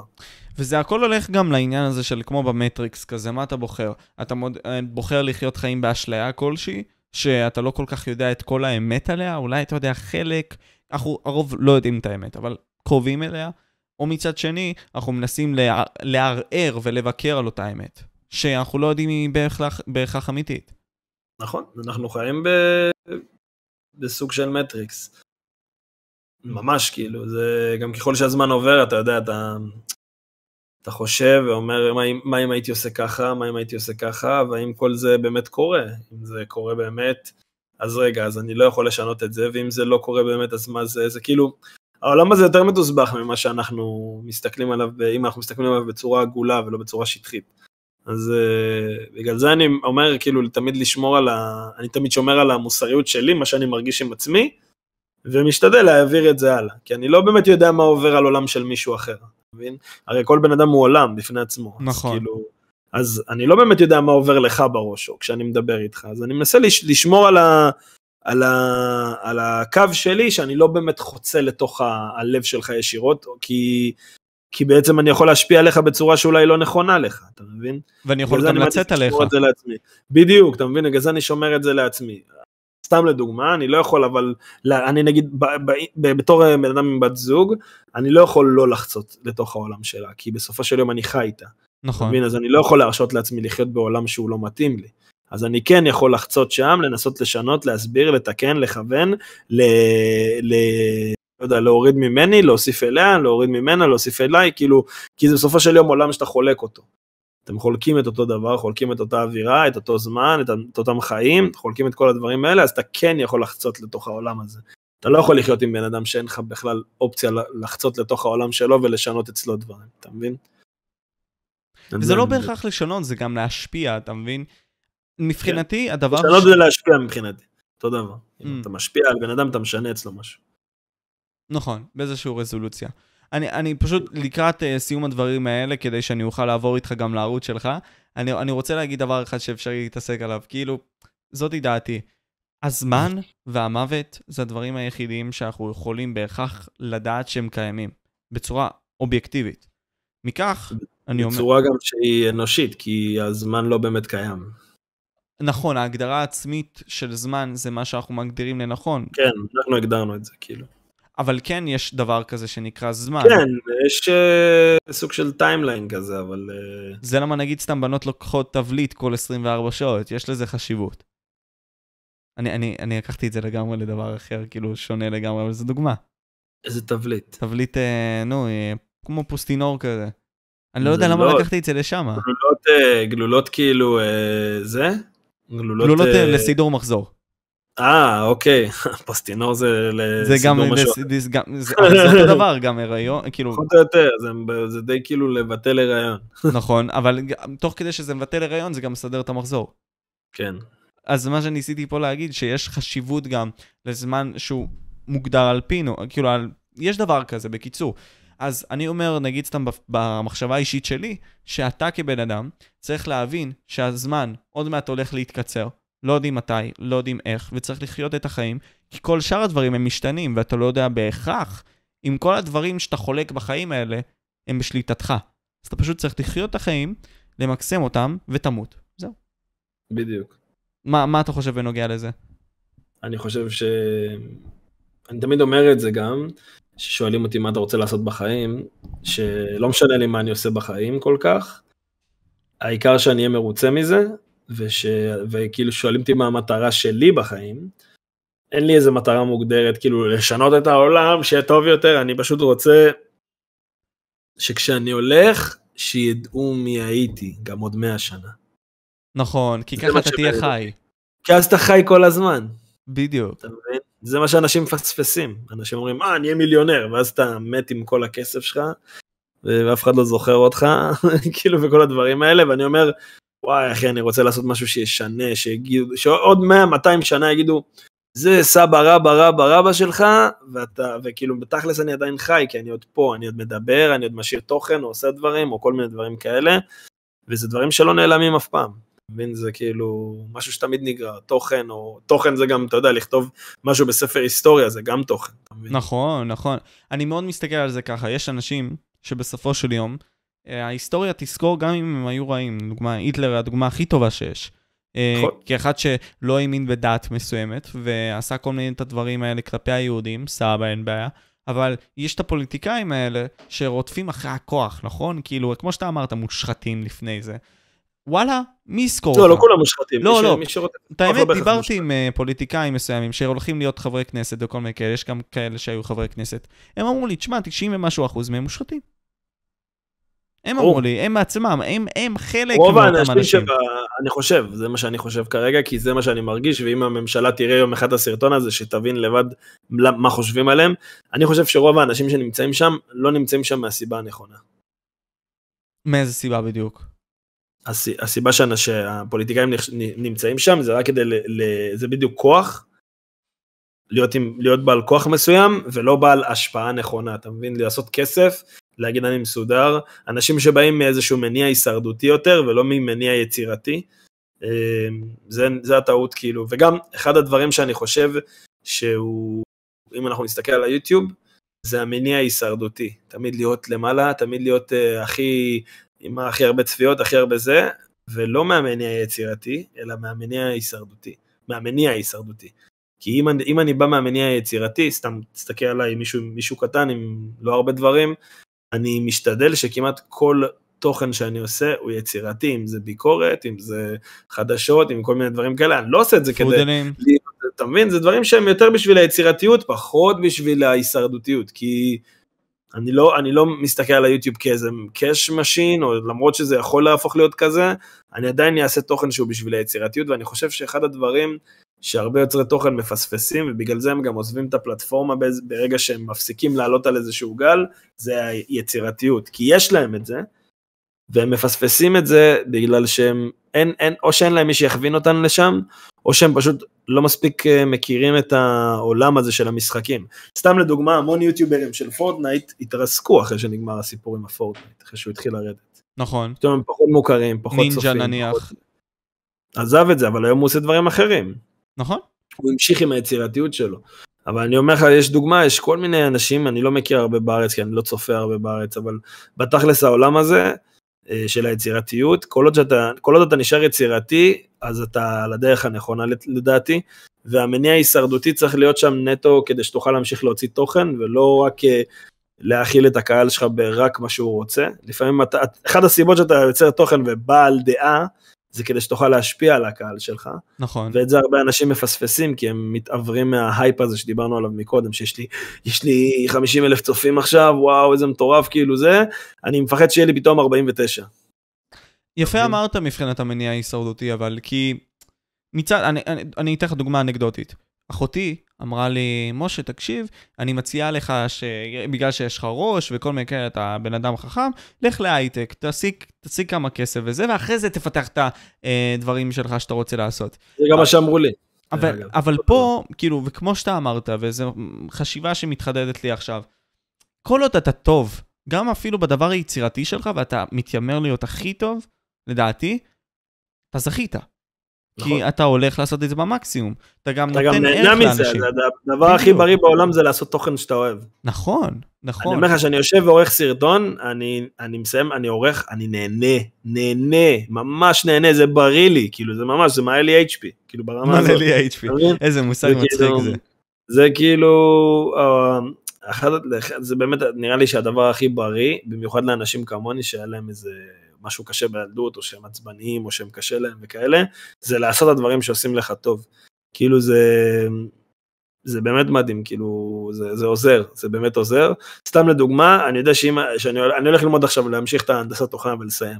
אני יודע שזה לא הדבר שאני הכי רוצה לעשות, אבל אני יודע שזה, זה המניע ההישרדותי, נגיד. זה נטו המניע ההישרדותי, כי אני רוצה לשרוד, והיצירתיות שלי תבוא בזכות זה ששרדתי. אתה מבין? זהו על הנושא הזה. כן, אני, אני חושב שחזרנו אותו טוב. ניכנס לערוץ שלך, תשמע, מעניין אותי כאילו, אתה, כשאתה התחלת את יוטיוב, מה היה המניע שלך? כי בסופו של יום אתה אמרת עכשיו יצר אומנותי. רוצה לשמוע איך זה התחיל, זה מצחיק. יאללה, כמובן, ממש. אני תמיד יושב עם כל מיני חברים, כאילו שיש לנו חבורה כזאת שנקראת החבורה הדיגיטלית. אוקיי. שאנחנו יושבים, אנחנו חבר'ה כאילו מ... הם מראש העין, אנחנו מכרמיאל, ואנחנו יושבים ומשחקים ביחד, עושים צחוקים, מדברים וכאלה, ובעצם ככל שהזמן עבר, יש לי שם איזה חבר שפשוט אמר לי, למה אתה לא פותח יוטיוב? כאילו, למה אתה לא עושה יוטיוב? אני אומר לו, מה זאת אומרת? אני לא, לא יודע לעשות יוטיוב, כאילו, אני אוהב לעשות, לדבר על משחקים וזה, כאילו, הייתי יושב, אתה יודע, מביא כל מיני דברים שקורים בעולם של המשחקים, מסביר וזה. לחברים כאילו? כן, ממש נכנסים לדיונים ודברים רציניים, כאילו, שמעניינים. וואלה. ואז הוא אמר לי, אמיר, למה שלא תדבר על זה? כאילו, למה שלא תפתח ערוץ יוטיוב? תתחיל לסקר את זה, וכאילו, תתחיל להסביר על העולם הזה, וכאילו, אנשים יעקבו אחרי זה, זה מעניין, אני הייתי יושב וצופה בזה, ככה הוא אומר לי.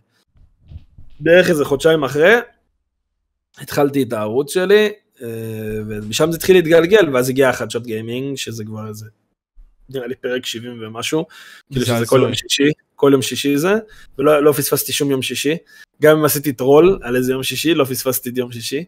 אמ, והעולם הזה כאילו מבחינתי הוא, הוא מטורף כי אני אמנם אמנם יוטיובר יחסית קטן מה יש לי 3.3 אה, אלף עוקבים שזה לא לא גדול אה, לא כזה מוכר אבל יש לי כמה אנשים שהם כאילו עוקבים אחריי מהתעשייה כמה בעלי חברות שאחד מהם זה הבעלים של חברת איירון סורס לא יודע אם שמעת עליהם. לא דווקא לא.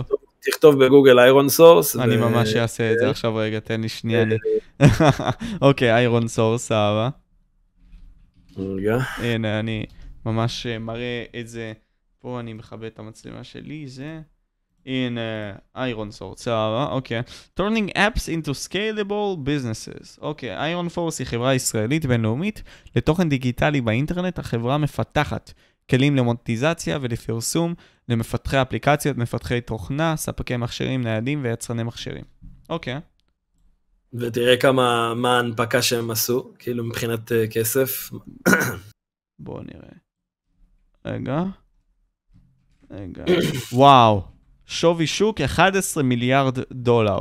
סבבה. אז הבעלים של החברה הזאת עוקב אחרי הערוץ שלי, ואני גיליתי את זה בפוקס, שהייתי בפגישה איתו ועם עוד כמה לגבי איזה משחק שהייתי חלק מהפיתוח שלו, וכאילו זה היה מצחיק, ישבנו שם בשיחה, ואני מציג את עצמי, ואז הוא אומר לי, כן, כן, אני יודע מי אתה. אני מה זאת אומרת? אתה לבלים, אני עוקב אחרי הערוץ שלך. מה אתה אומר?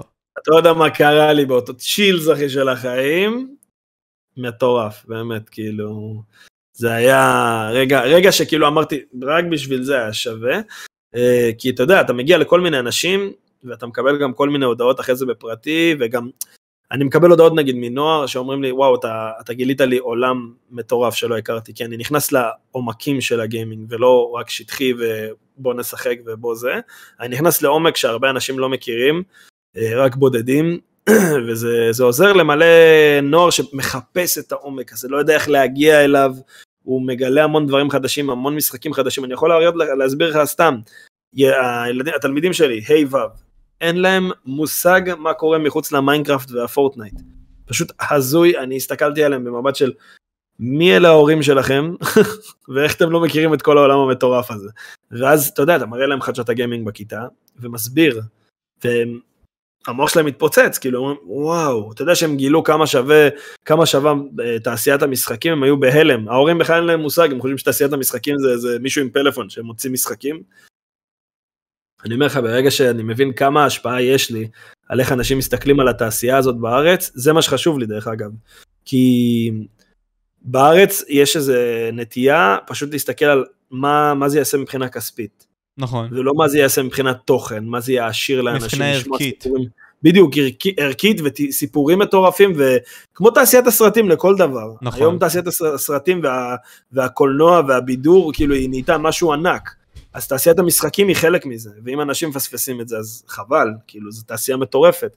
אמ, אז זהו, שם אני כאילו מביא את הצד שלי, כאילו להציג לאנשים בעצם אה, את העולם הזה, וכאילו בעצם לחזק להם את הידע על זה.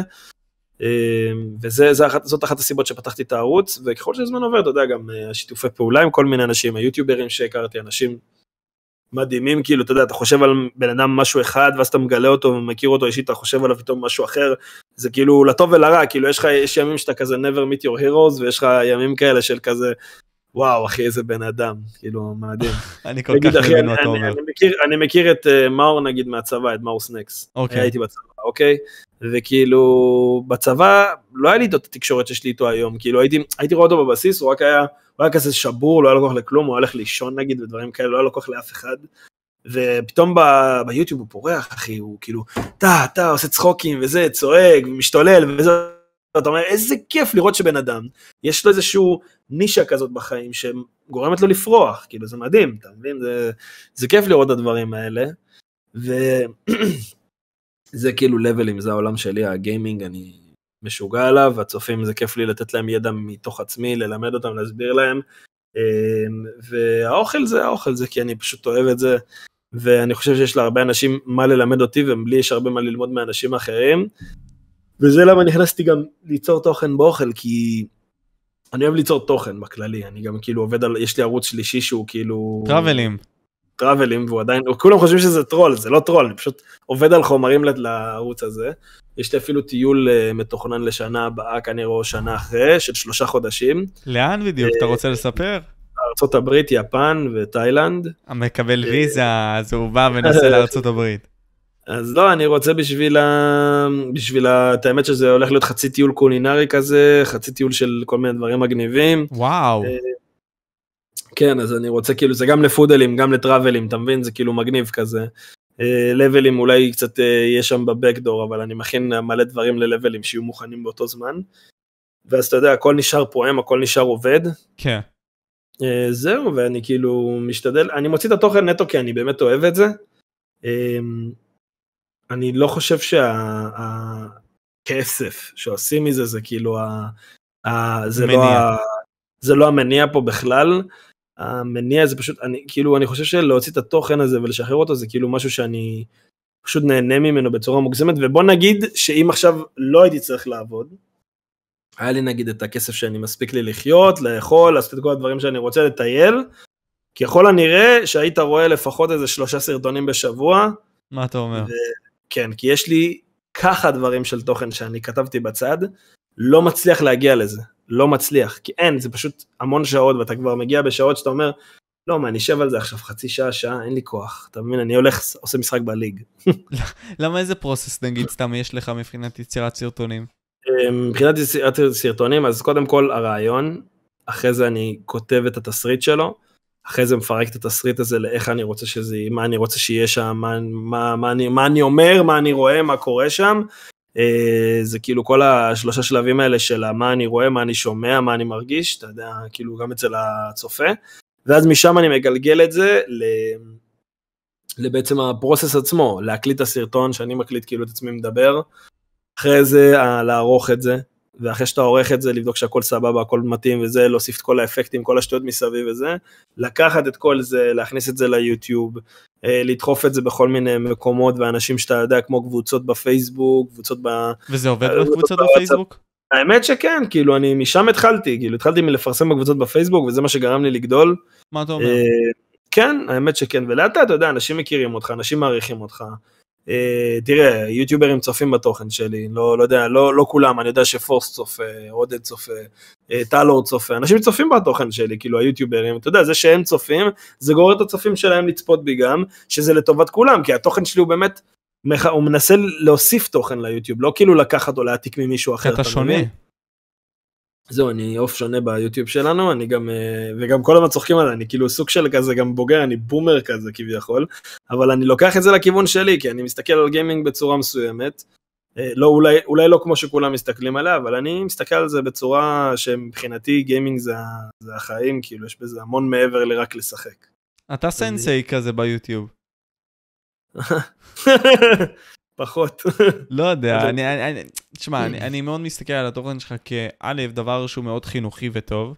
Uh, אתה נוטה לא לקלל, כאילו לא נראה לי שגם אני שומע אותך כזה בא ברמבל. אני בסרטונים המוקלטים וזה פחות. בלייבים יותר. בלייבים אני, בלייבים כן, בלייבים, בלייבים אני משחרר. אין מה לעשות.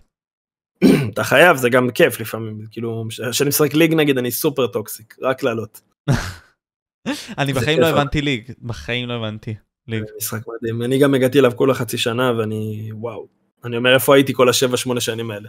מה מעניין בו אבל אני, אני באמת מנסה להבין את זה כל הזמן הזה. התחרותיות שיש בו וזה שאתה לומד לשחק איזה דמות ופתאום אתה משחק ממש טוב ואתה מבין את הטכניקות והטקטיקות פתאום אתה מבין איך לנצח משחקים יותר חכם זה מטורף. טל מנסה להזרים אותי ל-MU.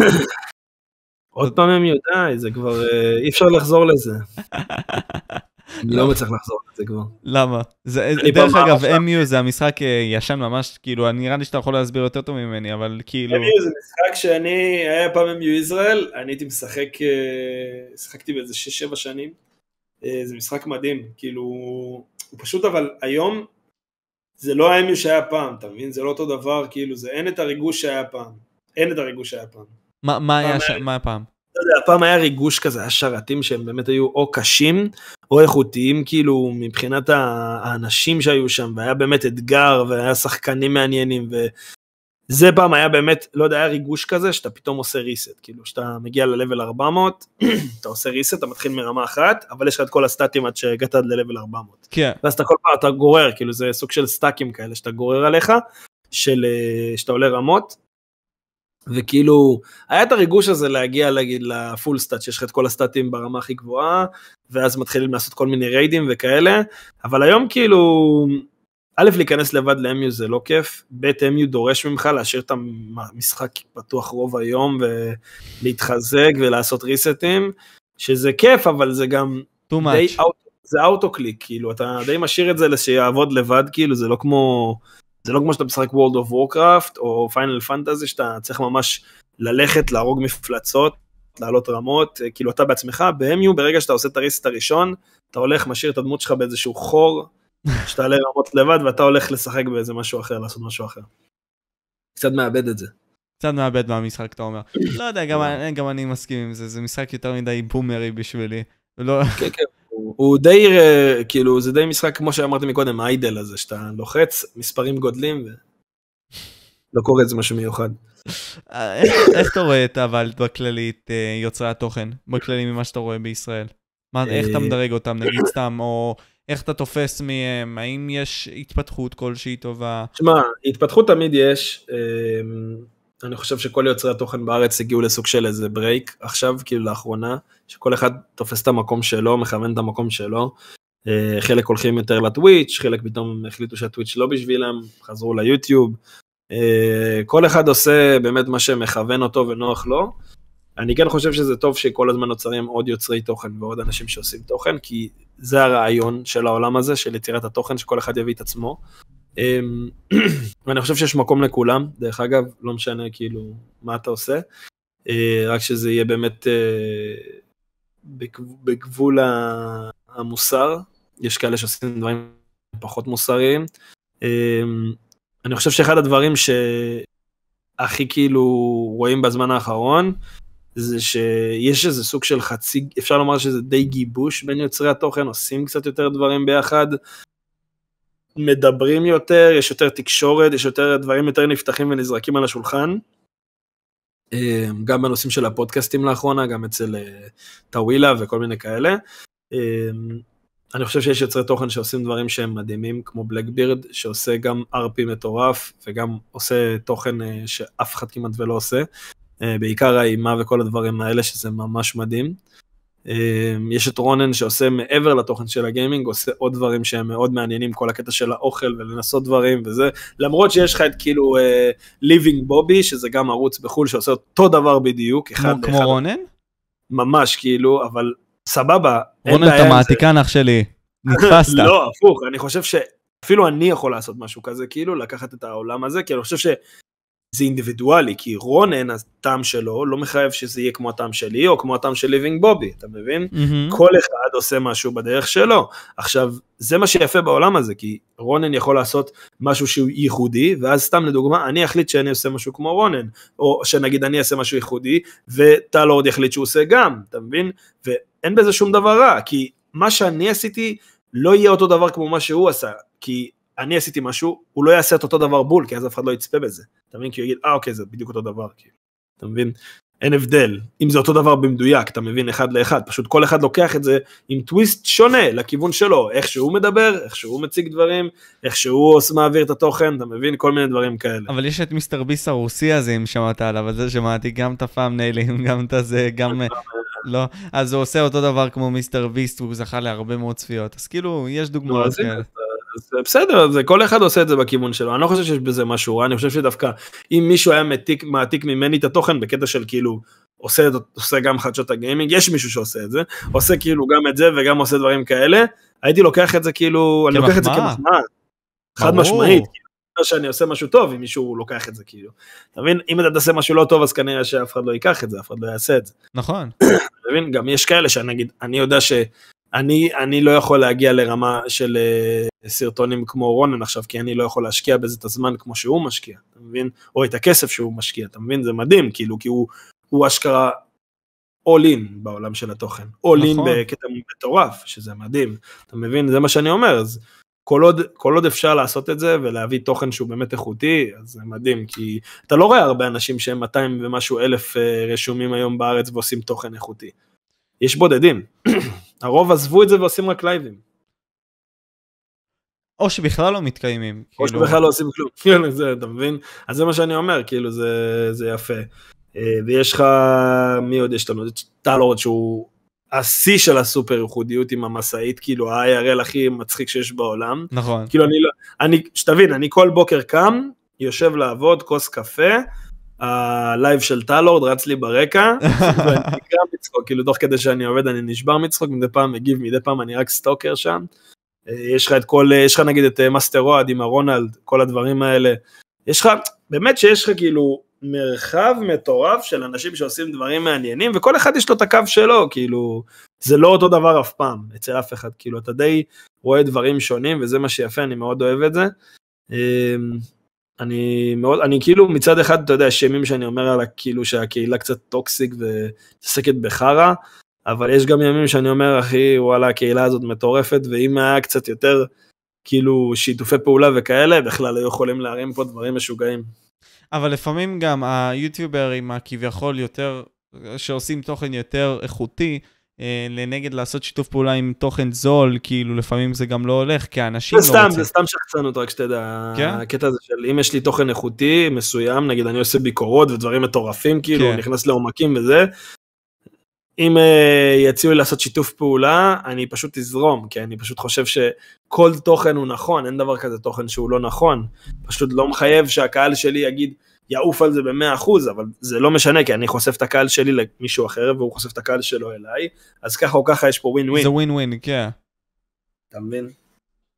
בסופו של יום זה מאוד יד, לוח... יד כאילו לוחץ את היד השנייה, ומשם מתקדמים, אין פה... במיוחד אם זה שני ניגודים רק שתדע אני חושב שיש פה איזה משהו מעניין כי אז כאילו אם אני אם אני לא אוהב את התוכן אם אני, אני לא אוהב לשחק פורטנייט ואני נכנס לפורטנייט אז זה מצחיק כי זה כאילו, יש לך גם יותר ניגודים. אופציות, כאילו, מצד אחד, כשזה ניגוד, זה לא כזה טוב, כי אתה, אין, אין לך דברים במשותף, אבל מצד שני, כששני האנשים פתוחים לאופציה של, נגיד, סתם פתיחות אחד לשני, ולשתף אחד את השני, אם שניהם גודלים בצורה קיצונית. כן. אתה יכול לשנות אותה. תשמע, אני רוצה שניכנס עוד לאיזה כמה נושאים קטנים, ואח... אה, ותכף נסיים. אה, לאן אתה רואה גם שיוצרי תוכן מסביבך וגם אתה הולכים אה, עם ה... לא יודע, כמות צפיות הזאת שיורדת בכללי, וגם קהל הצופים הזה שהולך לחו"ל כשהוא מתבגר וכל מיני כאלה. איפה אתה רואה את המקום שלך כלבלים בקהילה הזאת, וגם יוצרי תוכן אחרים לדעתך? האמת שהמקום שלי לדעתי הוא תמיד שמור, כי הקהל הבוגר ממשיך לצפות בי. אה, כי התוכן שלי הוא כאילו בקו מסוים והוא אין קשר לבגרות או לילדות, הוא, משד, הוא פשוט תוכן יותר אה, העברת מידע וחומר. אה, וכאילו נותן לך סוג של כמו אתר חדשות כזה, אז כאילו מגיל 10 אתה עד גיל 20, 50, לא משנה מה, יש לי צופים בני 40 שצופים בי, אתה מבין? כן, אז כאילו זה מאוד uh, מתגלגל, זה מאוד uh, תלוי, אם אתה משדר רק פורטנייט כנראה שילד שימאס לו מפורטנייט יפסיק לצפות בך, אין מה לעשות. Uh, אז כאילו זה מאוד משהו שהוא מתגלגל, ואני חושב שהעניין הוא זה אתה ולא בהכרח התוכן שלך, יותר כאילו אם אתה מצליח לעניין את הצופה שלך, לא משנה כל כך מה אתה עושה בתוכן, אז אתה יותר כאילו, זה, זה מה שיותר מעניין. והעניין הנושא השני הוא לגבי החו"ל, אז סתם לדוגמה אני יכול להסביר, נגיד להגיד שאני כבר דיברתי על זה גם עם הצופים שלי, שאני מתכנן בהמשך לפתוח ערוץ באנגלית. א', זהו, א', כי אני יכול, כי יש לי את השפה, וב', כי אני חושב שזה, זה נגיד לחשוב גם הישרדותית, כי אני אומר וואו, אם אני אפתח באנגלית אז כנראה שאני אחשף לקהל הרבה יותר גדול. ואני יכול גם להגיע לקהל הזה כי אני מחובר עם קבוצות מחו"ל, אתה מבין? אז אני יכול להגיע... אז אתה יכול להגדיל את עצמך. ולמנף את הנכס הזה שנקרא עמי, רחום. בדיוק, בדיוק, לגמרי, וכאילו בסופו של יום זה הכל נכסים, אם יהיה לי ערוץ בעברית, ערוץ באנגלית, ערוץ, ערוץ של אוכל, ערוץ של uh, טיולים, ערוץ של זה, כל הדברים האלה זה נכסים, זה לא הולך לשום מקום. זה דברים שצילמת, דברים שערכת, זה הפורטפוליו שלך, סתם לדוגמה, היום אני בחברה של עריכת וידאו, מישהו רצה סרטון שעושים ככה וככה, אז שלחתי לו מתוך איזה סרטון שעשיתי, שעשיתי את זה. אתה מבין כאילו איזה משהו מעניין. מישהו אמר לי רגע אתה עושה לייבים נכון? בוא תסביר לי איך אתה עושה לייבים. אז הסברתי לו ישבתי איתו אתה מבין כל הדברים האלה. זה כאילו סוג של פורטפוליו על היכולות שלך על מה שאתה עושה. אתה יודע קריינות כן אז פתאום שומעים אותך מקריין באיזשהו קטע אתה מבין. זה דברים שמתגלגלים. זה, בסופו של יום אם אתה כל הדברים האלה בצד של מה זה יכול לתת לך בחיים העיקר שאתה עושה באמת את מה שאתה אוהב כאילו זה זה אישית באמת. הנקודה הסופית, כאילו צפיות, לא צפיות. יש אנשים שמגיעים ל-30-40 צפיות, עדיין עולים ללייבים, ואני מת על זה, כאילו. אחד הדברים שאני הכי מעריך בחלק מיוצרי התוכן, כמו פורס ועודד, זה שהם משחקים מה שבא להם, וגם אם הם יורדים ב-40-50 צופים, הם ממשיכים. מת על זה. כאילו, זה הגישה לדעתי הכי נכונה. כי זה, זה כאילו אתה נשאר עם מי שבאמת אוהב אותך ולא מי ששם רק כדי לראות uh, משהו מסוים. זה גם כאילו- חשיבה כאילו... לטווח ארוך. נכון כי מי שנשאר ואוהב אותך אז באמת אתה גם תרגיש תמיד בסביבה בריאה ונפשית זה בריא עדיף עדיף להיות תמיד בסביבה שהיא בריאה נפשית זה לא תמיד בהכרח אומר שאם אתה בסביבה שפשוט עושה מה שטוב לקהל שלך זה לא בהכרח אומר שזה טוב לך. זה מאוד נכון, זה מאוד נכון. אני רוצה לשמוע ממך, אמיר, אולי איזושהי תבונה או עצה אחרונה שאתה רוצה לתת אולי לצופים, שצופים בך, קהל הצופים שלך שאוהב את התוכן שלך, או בכללי צופים חדשים שנחשפו אליך, איזה טיפ היית רוצה לתת להם, בין אם זה בחיים ובין אם זה גם ליצירת תוכן? Uh, טוב, אני אתחיל עם טיפ לחיים. Uh, טיפ לחיים זה תמיד uh, תהיו באמת עצמכם, תמיד תשאפו לעשות דברים טובים ולא דברים רעים, תכוונו את עצמכם תמיד לעשות משהו שיגידו איזה, איזה כאילו, איזה, איזה מטורף, איזה גאון, או, או משהו שיצחיק, או משהו שיגרום לאנשים לחייך, מאשר משהו שיגידו עליך שאתה בדס, שאתה חזק, שאתה לא יודע מה, כל הדברים האלה. כי בדרך כלל אנשים נוטים אה, בארץ להרים לעצמם את הביטחון עצמי בדריסה של אנשים אחרים, שזה הכי טעות, כי זה אומר שהביטחון עצמי שלך תמיד תלוי על מישהו אחר. או... וזה מסוכן. זה מסוכן, כי ברגע שהבן אדם הזה מתרומם מהקרשים, אתה נופל. ותמיד זה יכול לקרות. בדיוק, אז זה מה שאני אומר, חוץ מזה שאתה לדרוס אנשים זה הדבר הכי נוראי בעולם לדעתי, כאילו, גם פיזית וגם... אה, אמ, והצעה ליצירת תוכן, אמ, ממש תהיו, תהיו אתם, זה כאילו, תוציאו מעצמכם את מי שאתם, גם אם זה הכי קרינג' בעולם, הכי מפגר בעולם, תוציאו את זה מעצמכם. ו... לא להתבייש ל- לבדוק מה עובד ומה לא בערוץ שלכם, לא להתבייש מזה, זה כאילו לקחת את ה- מה שאתם יכולים לעשות, את הרעיונות שלכם, להתחיל לעבוד עליהם, להתייעץ, להראות את זה לכמה שיותר אנשים, לשאול כמה שיותר אנשים על הדעות האלה, כי בסופו של יום זה אחת הסיבות שחברות אה, מצליחות, שהן שואלות על מוצר המון, המון שאלות, לפני שהן אה, מוציאות אותו לשוק, גם את החברות וגם את כל מי שמסביב, כי בסופו של יום, ברגע שהמוצר הזה יהיה מושלם, גם אם זה, אתה יודע, גם אם זה חוד של עט, אז הוא עדיין יעשה, יעשה המון, אתה מבין? כי זה מושלם, אתה מבין? כל דבר שהוא מושלם בעצם, תמיד יעבוד טוב. אם אני עכשיו אעשה סרטון, שהוא יהיה יותר מדי המון דברים מפה ושם וזה, ולא שאלתי אף אחד, בסוף הוצאתי אותו, ואז אתה יודע, אתה מקבל את ההערות, מלא הערות, מלא הערות. כן. ואז מה, כאילו, אתה די יורד מזה, ואז זה מבטל אותך. אבל אם תיקח סרטון, תפתח אותו לצורה שהוא מושלם, ותעלה אותו, זה לא משנה אם הסרטון הזה הוא מפוצץ תוכן או מטורף או זה, הוא פשוט מושלם. אז כאילו ברגע שאתה מוציא סרטון כזה זה גם עוזר לך להתקדם באלגוריתם של יוטיוב וגם עוזר לך להתקדם במי שאתה, כי אתה יודע לסרטון הבא מה לעשות ומה לא. חזק. זה אחד הדברים. חזק מאוד. אז תשמע, אמיר, היה לי ממש כיף לדבר איתך, אחי. מקווה שנתנו הרבה מאוד מידע, אחי, גם לצופים. בדוק. חד משמעית גם דברים לחשוב עליהם. Uh, בכללי אפשרי למצוא אותך בלבלים, בכללי גם הלינקים הרלוונטיים לך בתיאור. Uh, בין אם זה לטראבלים, בין אם זה לפודלים וכל מיני כאלה, תנסו. האינסטגרם, כל השטויות האלה, האינסטגרם, נכון, נכון, נכון. כן. תודה רבה. טיקטוק. מאמן בטיקטוק. פי, פי, מאמן.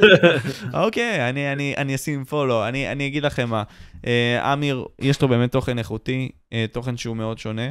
אמנם יש כאלה שיגידו שיש כאלה שעושים משהו בסגנון הזה, אבל אמיר מביא style ייחודי אחר, אתה מבין? תודה. זאתי דעתי, וזה לא כי אתה מולי עכשיו, אלא באמת כשיש לי את הדברים האמיתיים להגיד, אני אגיד אותם. אה, יש לך מסר אחרון לצופים שלך, או צופים של הפודקאסט הזה, שבאים ורוצים גם לעקוב אחריך עכשיו? אמ, בגדול, אם אתם אוהבים גיימינג, או אוהבים תוכן מצחיק, או אוהבים כיף, כאילו, וזה, אז פשוט, פשוט תעקבו, כאילו, זה לא, זה א', לא עולה כסף לא לעקוב, וגם זה לא עולה כסף לבדוק. סתם לראות סרטון אחד, שתיים, ולהגיד אם זה מתאים לכם או לא. בדיוק, אז אני הייתי וויטוק פודקאסט, משה, זה האמירה אנחנו מערוץ לבלים, טראבלים ופודלים, ואנחנו היינו פה, ביי.